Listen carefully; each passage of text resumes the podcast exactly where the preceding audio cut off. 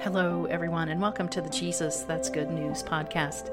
This is a space where Devin and I share the gospel, aka the good news, to anyone who has the vulnerability to pull up a chair at Jesus' table with no reservation needed.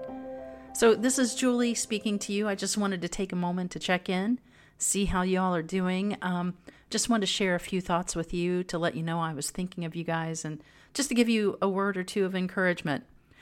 I am getting ready to head into uh, the craziest week for me. I work for our local um, university extension office, and we are heading into County Fair Week, which is a really, really busy time. Lots of people, lots of animals, a lot of long hours, and I get a little anxious heading into the week just knowing that there's going to be a lot going on. And I was thinking of um, Katie actually the other day, Devin's wife, Katie, and I know her favorite verse is Psalm 46. I believe it's verse 10, where it says to be still and know that I am God. And I wanted to do a little more research on that, um, kind of get the meaning behind the meaning, if there was one, because I, I realize we're always learning and there's always something new about the text. And so I, I did a little research on that and I found that the, the, the phrase be still actually in the ancient Hebrew, how it was written was the word rapha, or Rafa. I don't know how to say that exactly, but it's really interesting, you guys, because when I think of this verse about being still, I sometimes think about trying to find some quiet space and um, trying to settle my thoughts and and um, quiet my mind, if you will, and just listen and pay attention to God. And, and there's absolutely nothing wrong with that. Highly recommend it if you're able to do it. But that word, Rafa, actually means to let go.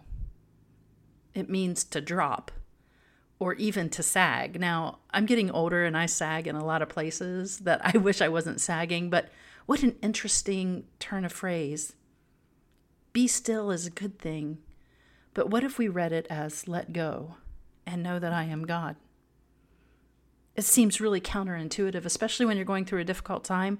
We reach out, we want to grab anything that might give us this sense of security and all too often, it's those things in this physical world, and it's not necessarily God that we're reaching out to grab.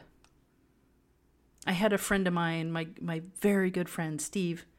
I remember he talked about this one time, and he talked about those times when we're, we're going through um, just craziness in our lives and how we walk around a lot with clenched fists and he said, You know, it's really hard to receive what God has for you when your fist is closed, when your hand is closed, but rather open it and receive. And I started thinking that as I open, I'm naturally letting go. Now, I know in my busy week this week, or in the busyness of my week this week, I will find it very difficult to have any quiet time or quiet space. But I hope that God reminds me to let some things go. Any worries over things that really, in the light of eternity, just don't matter, let them go. Remember who God is and what He desires for me and what He desires for you all love and peace. He asks for us to open our hands and receive these good, good things, and this is really good news. So, friends, what is God challenging you to let go of? If you can find some time this week to be still, do it. I highly encourage it. But what about even now, as you're listening to this very, very brief episode? Are your hands clenched? What if you let go and remembered that He is God? What would that look like for you? My friends, I wish grace and peace for you this day and in all days. And until Devin and I can get together again, we want to tell you that we love you and we salute the good news of Jesus Christ. Here's to it. May we be it, may we seek it, and may we spread it. So, as always, my friends, pull up a seat. There's no reservation needed. And as Devin says, be well.